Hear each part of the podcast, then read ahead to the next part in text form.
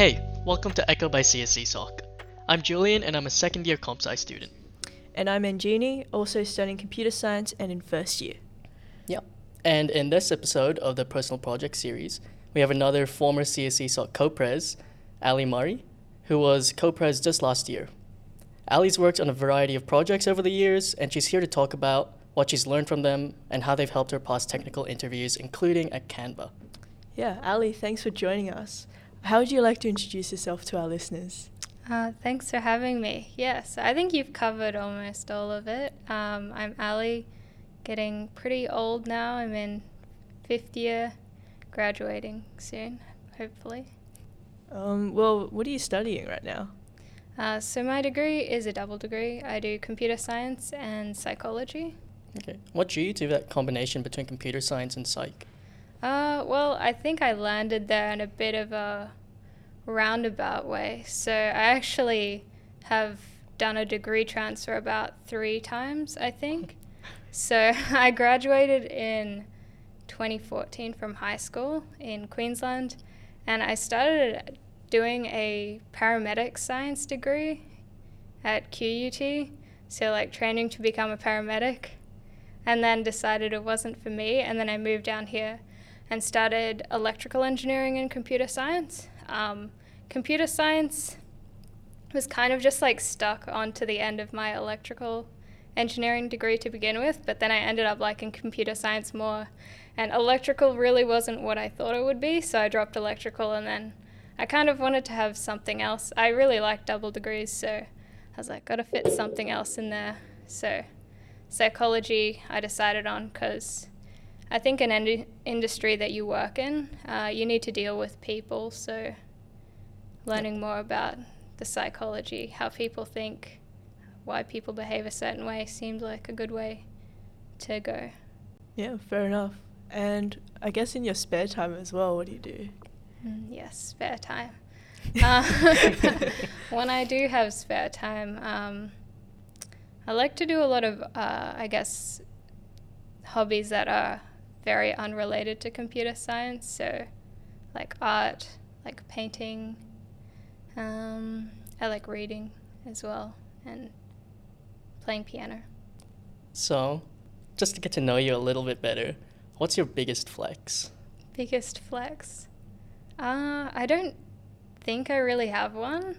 But to be honest, I feel like uh, all of my flexes, I suppose, like they sound good on paper, but then in reality, I feel like they're not that um, exciting or impressive. And then everything that I that took so much effort to do it doesn't actually sound good on paper. So, for example, like co-president, um, I was co-pres 2019. Sounds like a pretty big flex, but Sid and I were the only two people running for it. Oh. So we pretty much just had to not be hated enough that people would like abstain from voting. Um, but then on the other hand, things like doing one, what is now 1511, back then it was called 1917, but like finishing that and like getting, I think I got distinction, so it isn't really that impressive. But for me, like the amount of work I had to put in because I hadn't coded before, I was like, that's really happy with that. But it doesn't sound impressive at all. I don't tell recruiters that. I just you know, go ham on the co-pres and internships that I've done. yeah. yeah, but I mean, you you got the opportunity to flex that today. That's true. um, yeah, so jumping into, I guess, like uh, you t- you mentioned before that like your projects sort of have helped you with, um, I guess, landing those internships. Um, what, do you want to talk about your projects or any projects that you've worked on? Yeah, so I've done a number of projects, I guess, academically for internship work and a few personal projects. Um, I think with landing my first internship, it wasn't that helpful because I hadn't really been coding for that long. Um, so, I guess for background, my first internship was at Google as part of the STEP program. Um, I think it's like called a different thing now, but I can't remember what it's called these days. I think it is still called the step. It's still called the step. yeah. I, th- I thought they changed it. Maybe they changed it back. I don't know. But um, that was in my first year, so I really like hadn't done anything apart from one five one one, uh, and then that kind of me- meant that I didn't have enough time during the summer to really do any personal projects and I guess I did okay at the internship because they invited me back like for the next two years or so, and then I think I think to be honest, the personal projects to develop skills helped more with getting grad opportunities. Um, although doing the projects at the internship was really helpful in like building skills and getting more of an insight to what uh, development was like at uh, at industry level. Um, are there any particular ones that you'd want to talk about? Like personal projects? Yeah, yeah.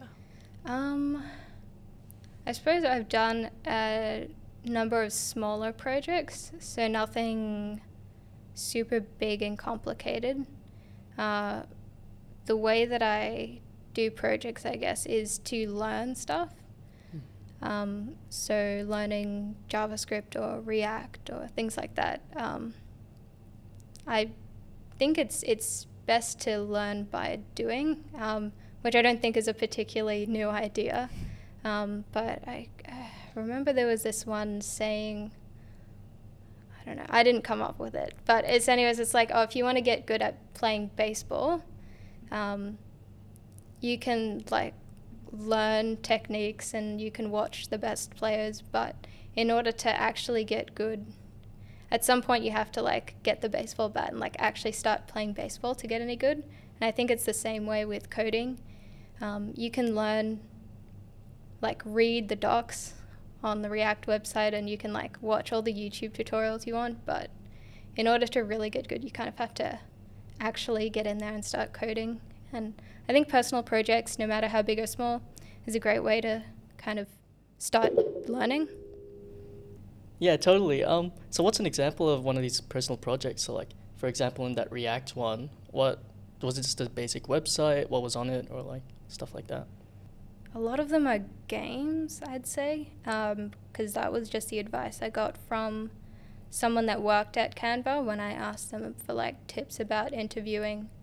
Like, because Canva has a pretty unique, I'd say, uh, final interview where they get you code something. Usually it's like a drag and drop thing in JavaScript, like vanilla JavaScript. And so I asked for tips on how you can prepare for that, what the best ways are, like how he personally um, prepared for like JavaScript interviews. And he was like, I just build a lot of small games, like Snake and stuff like that, in JavaScript.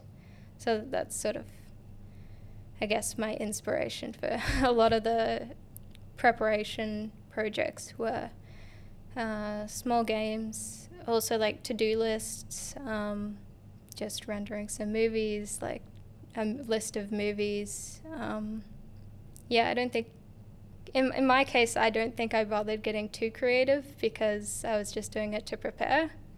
Yeah, it's really just an opportunity to practice your technical skills more. Yeah, I think it's uh, I think in some ways it's good to not go too big, like all all all out in like one go. If it's like your first time writing JavaScript, for example, like not being like I'm going to build Excel spreadsheets in JavaScript and HTML. Um, it's good to start small, I think, in that sense, with like a to-do list or a I don't know snake. Yeah. Um, what motivated you to like? I guess you mentioned JavaScript. Uh, why did you choose particularly JavaScript to build your um, projects in?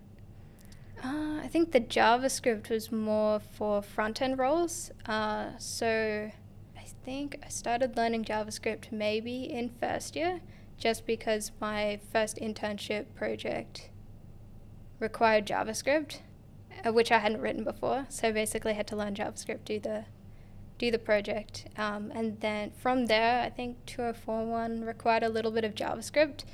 Um, but really, overall, CSE didn't have a lot of front end or like JavaScript courses back then. Now we have 6080, which is really good.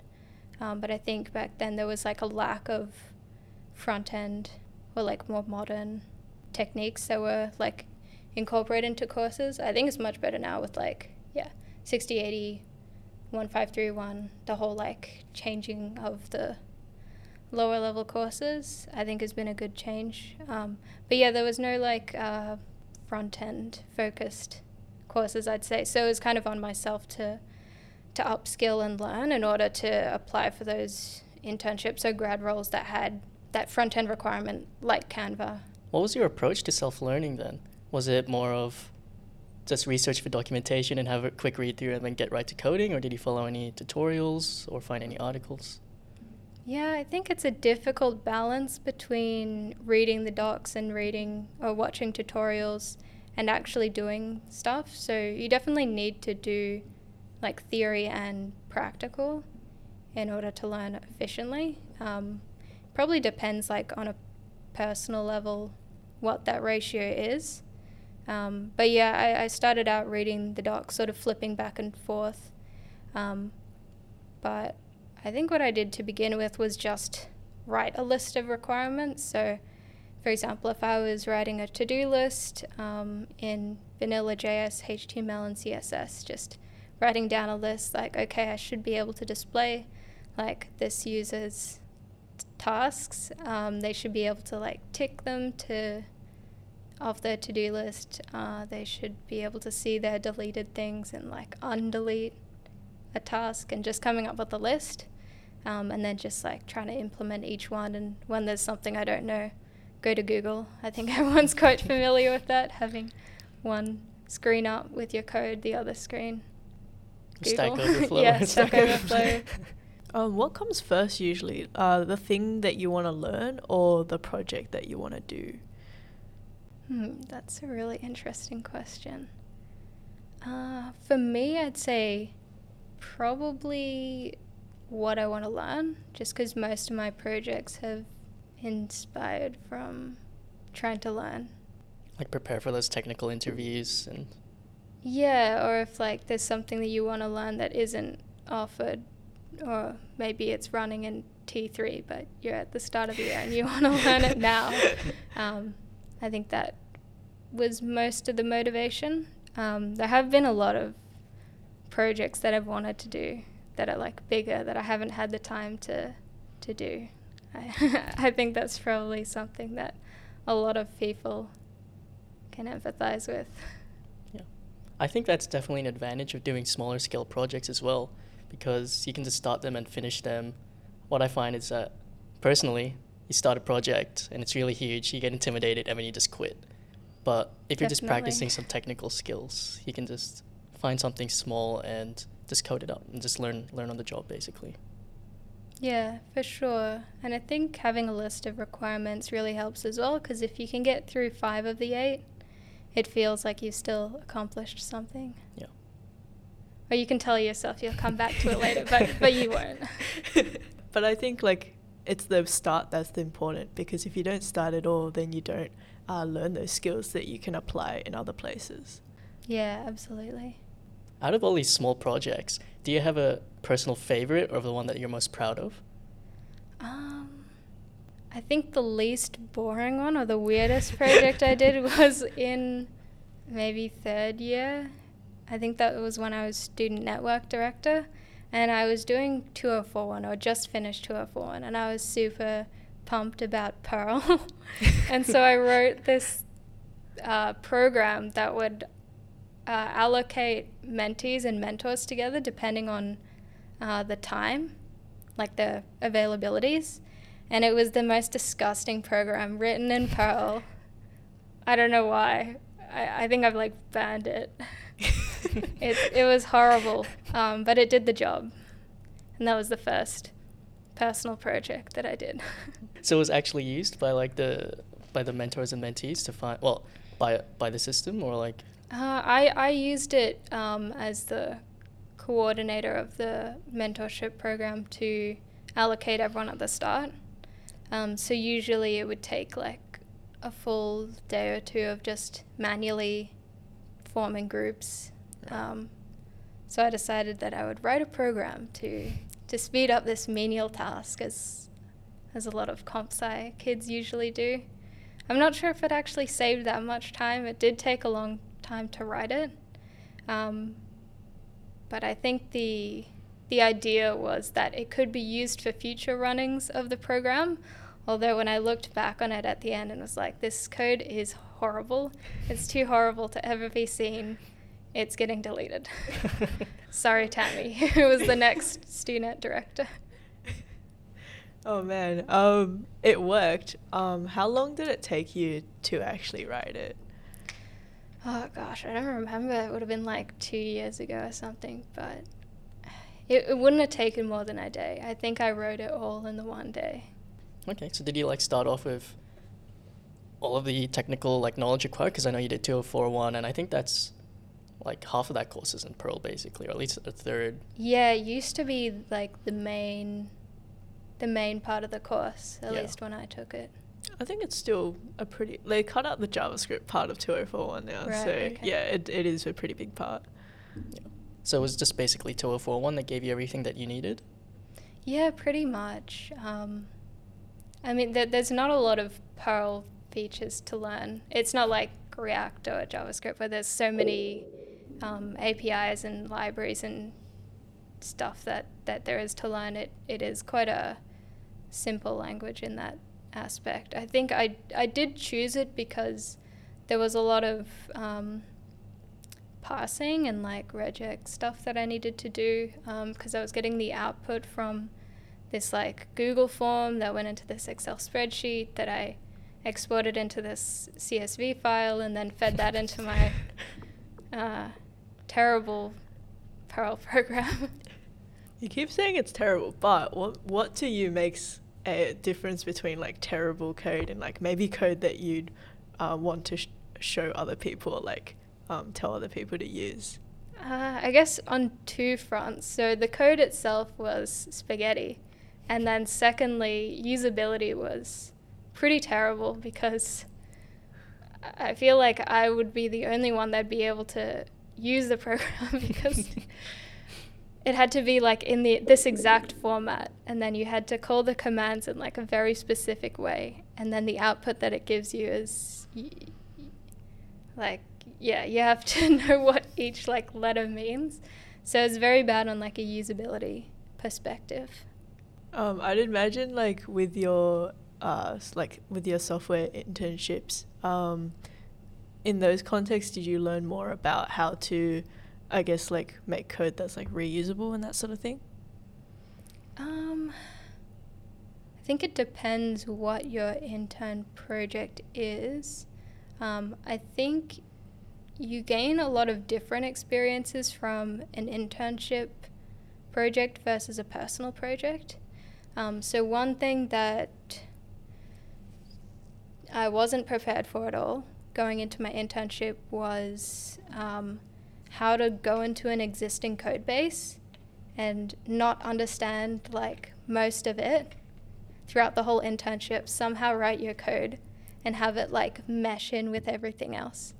Um, i think that's the biggest shock that many people that are interns that intern at big companies it's not really something that uni can prepare you for either.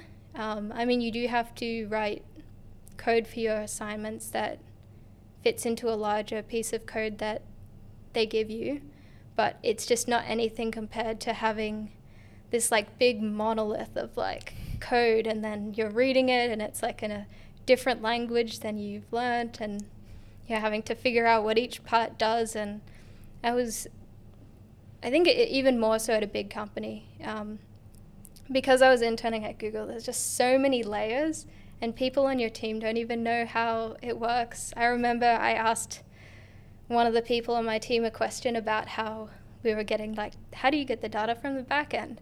And she drew this diagram that was like back end, front end, arrow, cloud, magic. Um, so that was the diagram. Um, which yeah, it really doesn't uni doesn't prepare you for that at all.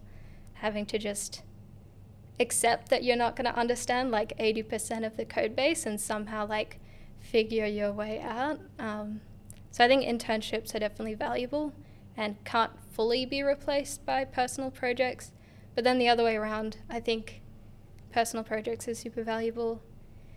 You learn stuff through them that you can't get out of an internship, like being responsible for everything and, you know, uh, sort of touching every aspect of its creation, like coming up with the requirements, designing how it should look, um, actually coding everything, having to code the back end and the front end.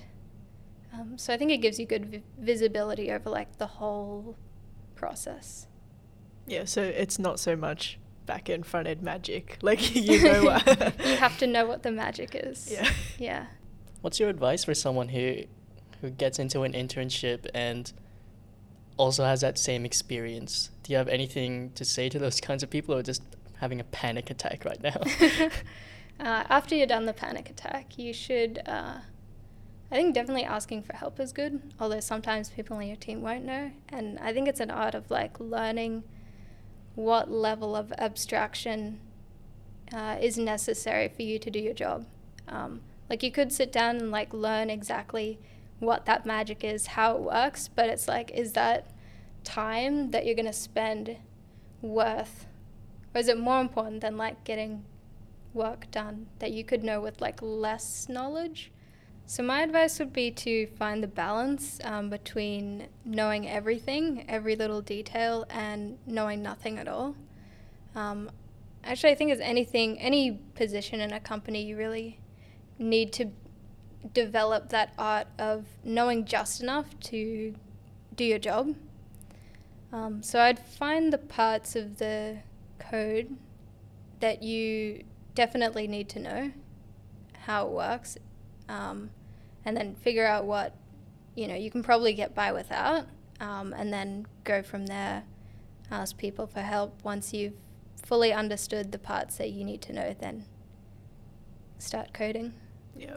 Um, yeah, and I was just curious, like, do you think anyone um, at a big company would have an understanding of how the whole thing is put together? Uh, at a size like Google or any big tech company, I'd say absolutely not. It's just such a big code base. There's no way that anyone would be able to know like every little detail inside each product's um, code base, how everything works. I think even um, Rob Pike, who works in the Sydney office, who is one of the founders of UTF-8, I think, um, who designed the file system um, that that's used. Uh, even I don't I don't think he knows how everything works, and he's been there for a long time. So So yeah, just jumping back to, to your projects in general, you mentioned at some point that you had some projects in the mix that you were just work that you haven't worked on yet, but you had some ideas. If you'd like to share some of those, how do you start brainstorming those ideas, or where do those ideas come from?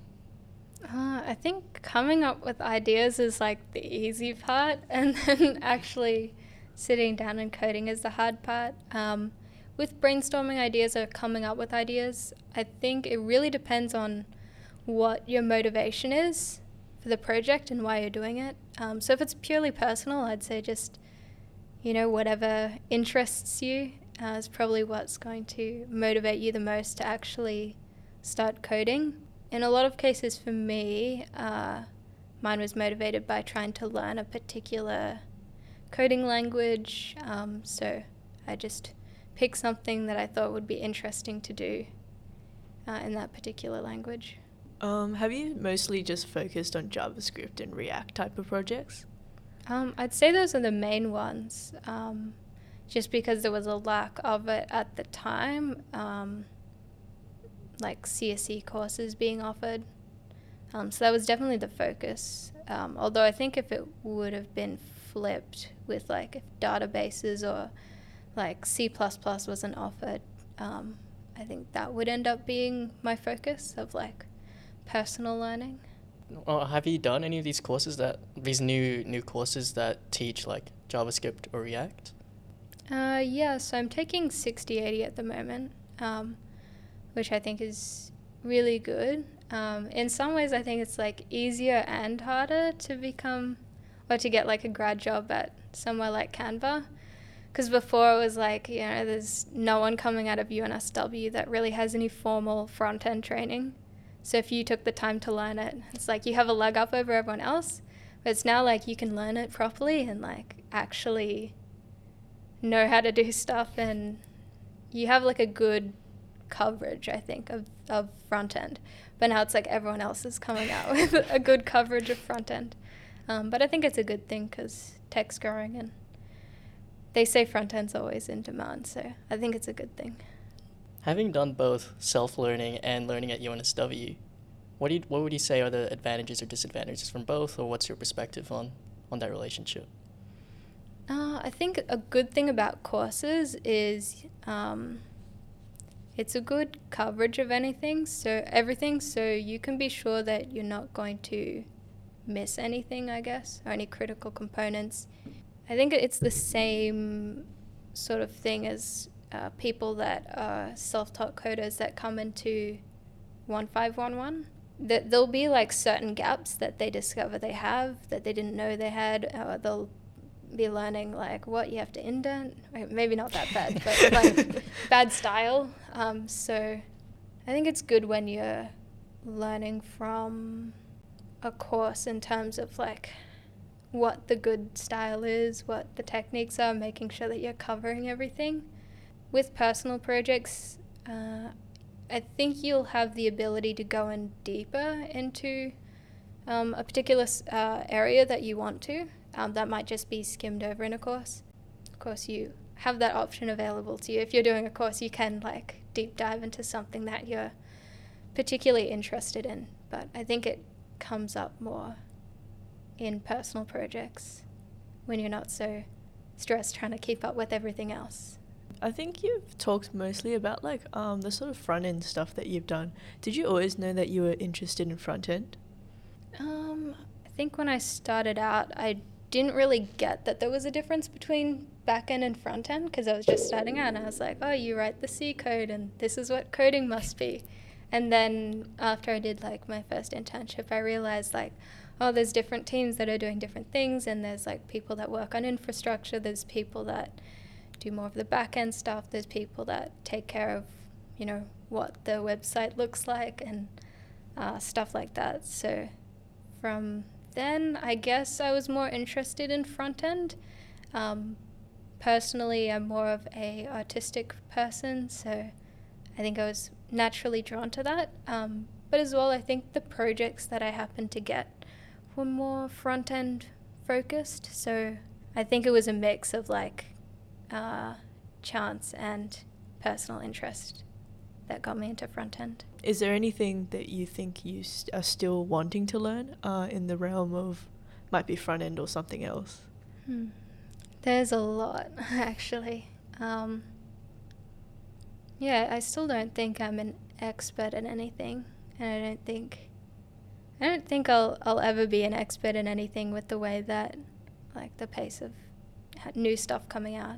I definitely want to take the time to sit down and get a basic knowledge of databases. I just can't bring myself to do it because I keep thinking that it's going to be really boring. but I think it's essential to to have a little bit of knowledge of all the domains in in computer science, and then you'll find the one that you like to specialize in, and then you can focus on that. Um, I think other domains I'm interested in upskilling in, um, like U- UX design and product management as well. Yeah, I don't think there's many personal projects you can do for like product management or UX design. Oh, actually. UX Yeah, design, you you, probably could do stuff on your own. Have Yeah. you been doing that? Yeah, I think UX design would be one of the would be easier to do a small scale like personal project over. Um, you could just you know learn how to use Figma or design. Well, I guess you could use the same sort of technique as starting a personal project for coding. Could come up with a list of requirements and then design an interface that sort of satisfies those.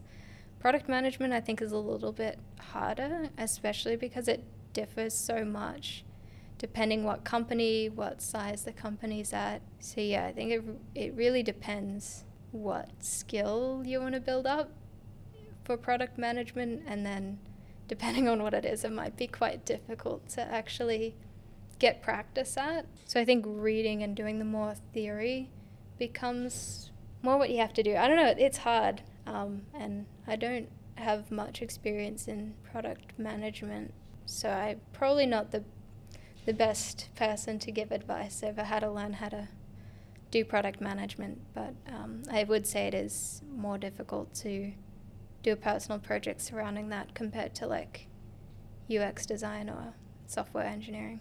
But both of those things um, do sound like stuff that you'd have to, that isn't fully covered at uni, and you'd have to basically like your only option is to like go out on your own to learn it. Product management for sure. I don't think there's any coursework really available at UNSW. I think it'd be really cool if there was, um, but it would be a hard course I think to structure. Mm. I think what comes close would be like the MBA at like Harvard, like that kind of thing is like what a lot of this top PMs I think come out of doing. Um, but it, I think it is hard to design like a PM skills course without being like it being some like wishy-washy innovation kind of course. Um, I mean, PMs tend to come from really varied backgrounds. Um, so some people come in from business, some people are like former designers, some people are ex software engineers. So I think PM is more of an experience thing rather than something you're like, I'm gonna learn how to do JavaScript and then you like learn it. It's a bit harder with PM. I think experience comes into it quite a bit more. So in that sense I think it's it's harder to directly upskill, if that makes sense. Yeah, yeah. Um, on the UX and UI design of things, I think that you you've already tutored like the UI design course at UNSW, and you still want to do a personal project on that, what else is there to really learn for, out of doing a personal project for UI or UX?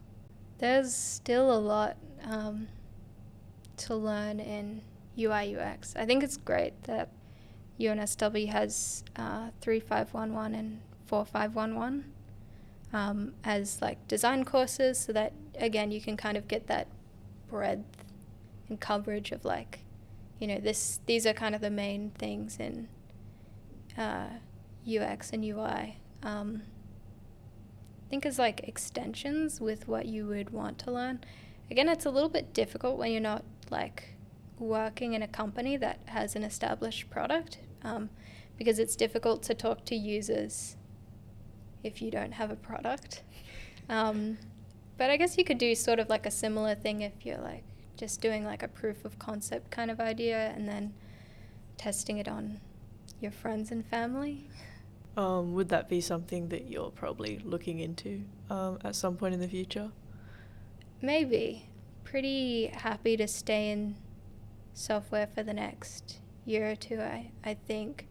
Because um, I think if you're working in tech, it's really important to have a knowledge of software and how things operate um, in industry. So, not just like doing uni and knowing how to code, but like how do things work? How do people make decisions um, as a team in software um, before starting to transition into like a different role, like designer or product management?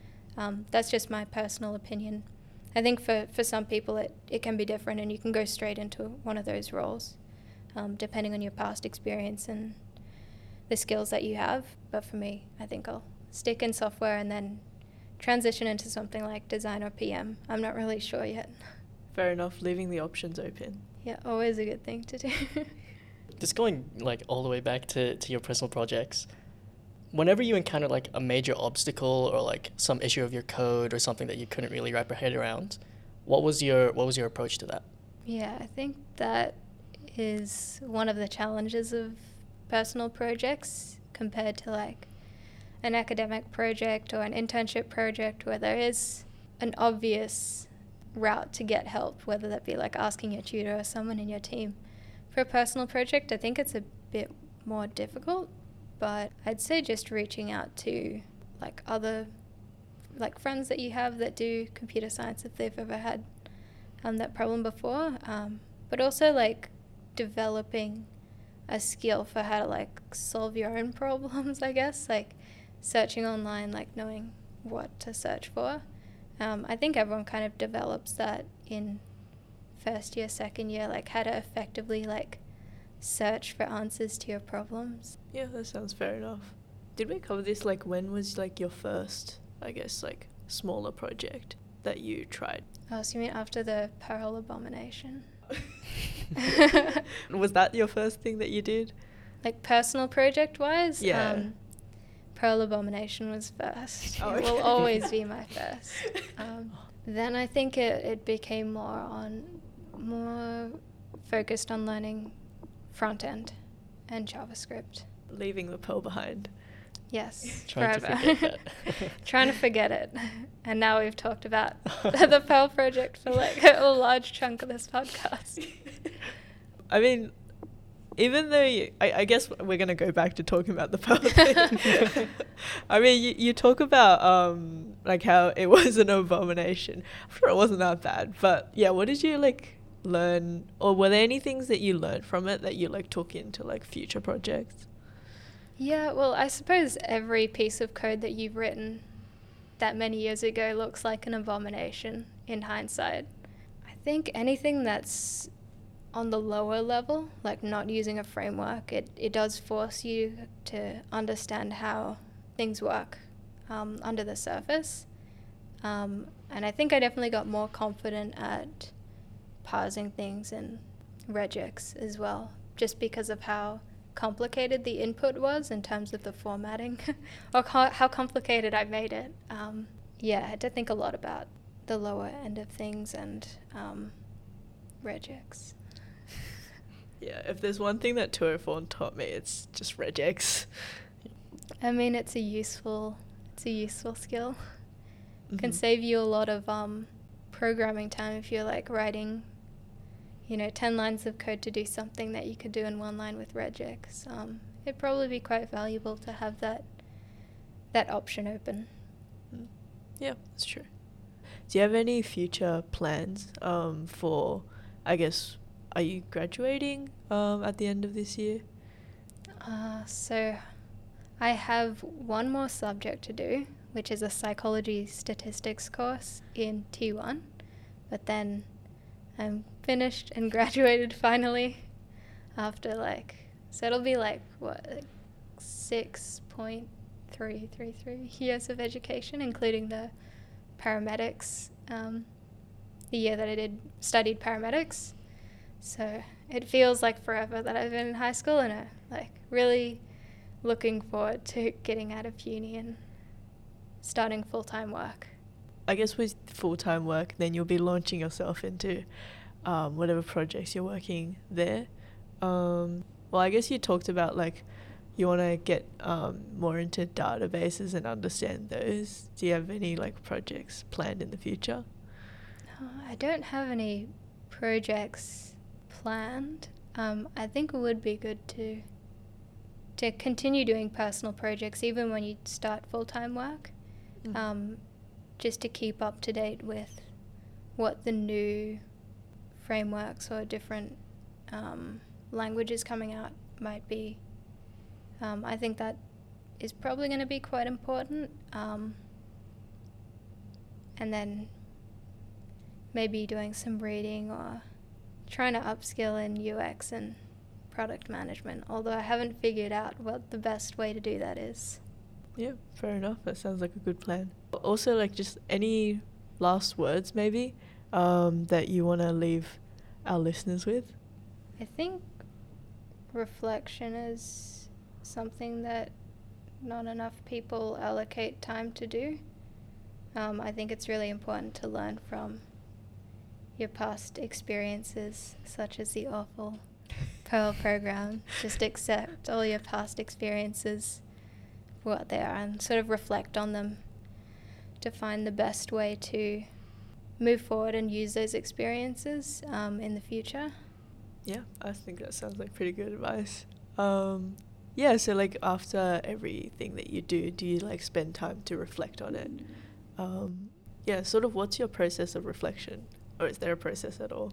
I think it's more of a mindset that I've developed over the years. I think as when I was in first or second year, for example, I really regretted doing paramedics. I was like, oh, why did I waste my time? Like I wasted a whole year um, learning something that I'm not going to ever use. Um, but I think it was really helpful later on. Um, the types of skills that, that weren't strictly like, oh, how do you splint this or how do you resuscitate someone? Obviously, I don't use those or I haven't had an opportunity arise where I've needed to use those skills uh, yet. Um, but definitely other more like soft skills, I guess, in terms of like communication, working under pressure. I realized later that I had learnt skills through doing that and yeah, so I don't, I don't, look back on it now and think that it was a waste of time. I more try and extract the parts where I'm like, that kind of had value and I learned from this and try and incorporate it when I see a, another situation arise that it might fit into.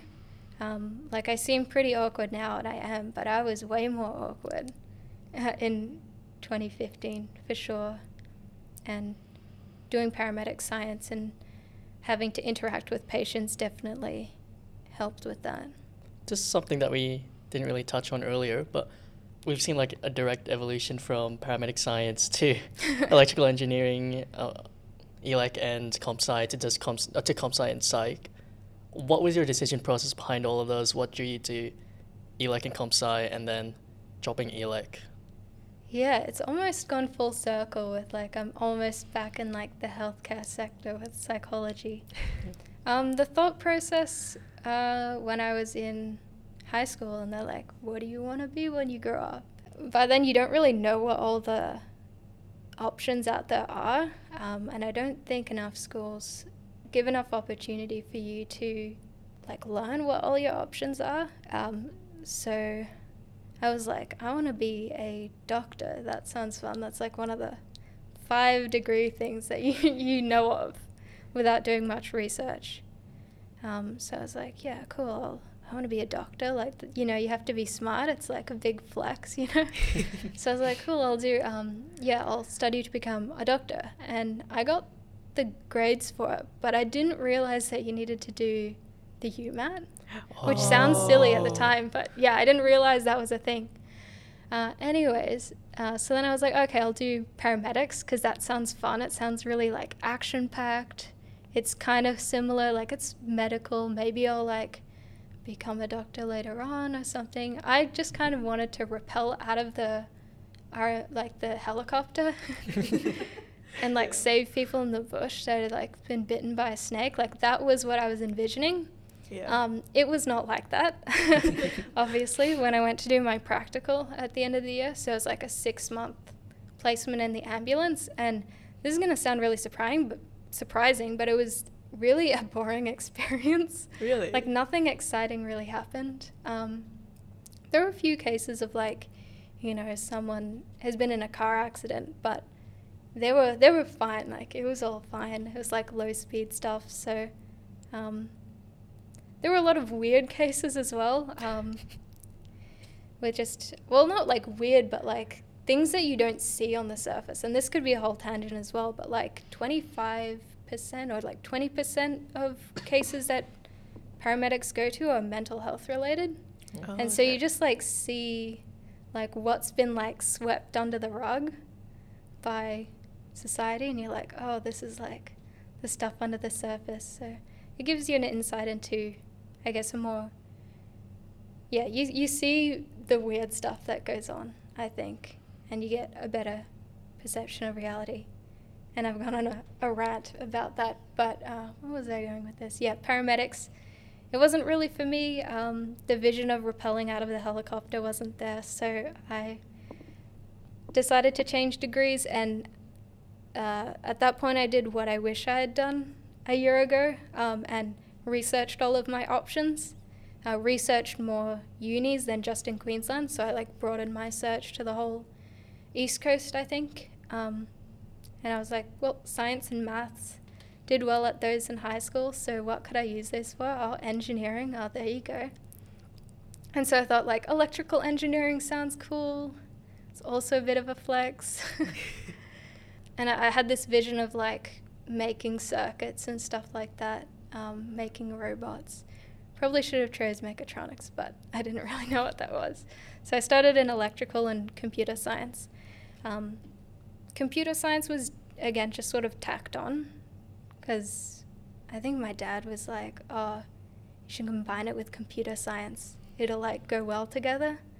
Um, I don't think I found out if that was true or not because I didn't get very far into electrical engineering. Um, it wasn't building circuits and robots, so maybe I didn't get to that stage. But um, it was a lot more physics and maths than I was prepared to do. And I was like, I don't really want to do this, like calculations for the rest of uh, my life as a job. So I decided to drop electrical, and I was like, computer science is kind of like working out for me. I enjoy it. Um, but I'm a big fan of double degrees, so I was like, ooh, what am I going to do for my double degree? This is fun. Again, like pull out all the options. Um, and then, yeah, landed on psychology. Psychology almost brings it back to your experiences in paramedicine, um, where you talked about like a lot of the issues you're dealing with was with mental health. Yeah, I think mental health is, is super important, and I think it's good for anyone to do a little bit of uh, research on mental health because uh, I think there's a lot of misconceptions. For example, um, like a lot of people don't really know what schizophrenia is because the media has like portrayed it as like a different thing. Um, like the schizo with the like hand or whatever. I haven't really seen it, but I think it's like people think that it's split personality disorder when it actually isn't. Mm. Yeah, I think um, if I had gone into psychology instead, like right at the start, probably would have enjoyed working as like a counselor or something. I think that would be fun. But uh, yeah, I think it does transfer over to computer science a little bit if you find the places where it can fit. So for me, I do like talking to users. And I think it's a similar thing with you want to understand how the user is feeling and empathize with them and be able to find out like what their challenges are. So it's like I guess kind of like counseling but on a less high stakes scale. I mean, yeah, I guess that that is true. You're like figuring out sort of their problems and sort of what they want. Except they don't have crippling depression, or that's or not what they're there to see you for. Yeah. Well, I mean, if you were like developing like a mental health um, website, that would be really cool. Wow. I would love to do like work for like a Black Dog Institute or something. Oh yeah. Or what isn't like w- that app called like BetterHelp? That was like a really good concept, but in reality, like there was some there was some sort of like scam thing going on. Oh. But no. it was like such a good idea. Next personal project. better help, but better, better, better help. Better, you guys want to get in on this? Like, all right. If any of our listeners are interested in getting into better, better help, hit up Ali. so that brings us to the end of our podcast for today. I think we talked about much more than just um, our usual just projects. We talked more about building skills and going out, out of your way, making smaller things to help develop you as a person um, over the course of a uni degree. So yeah, thank you so much, Ali, uh, for your time, and uh, we hope that people learnt something new listening to this. Um, as always, we're on the lookout for new guests. So if you've got a project that you want to share, uh, feel free to reach out to us on the CSESoc media website.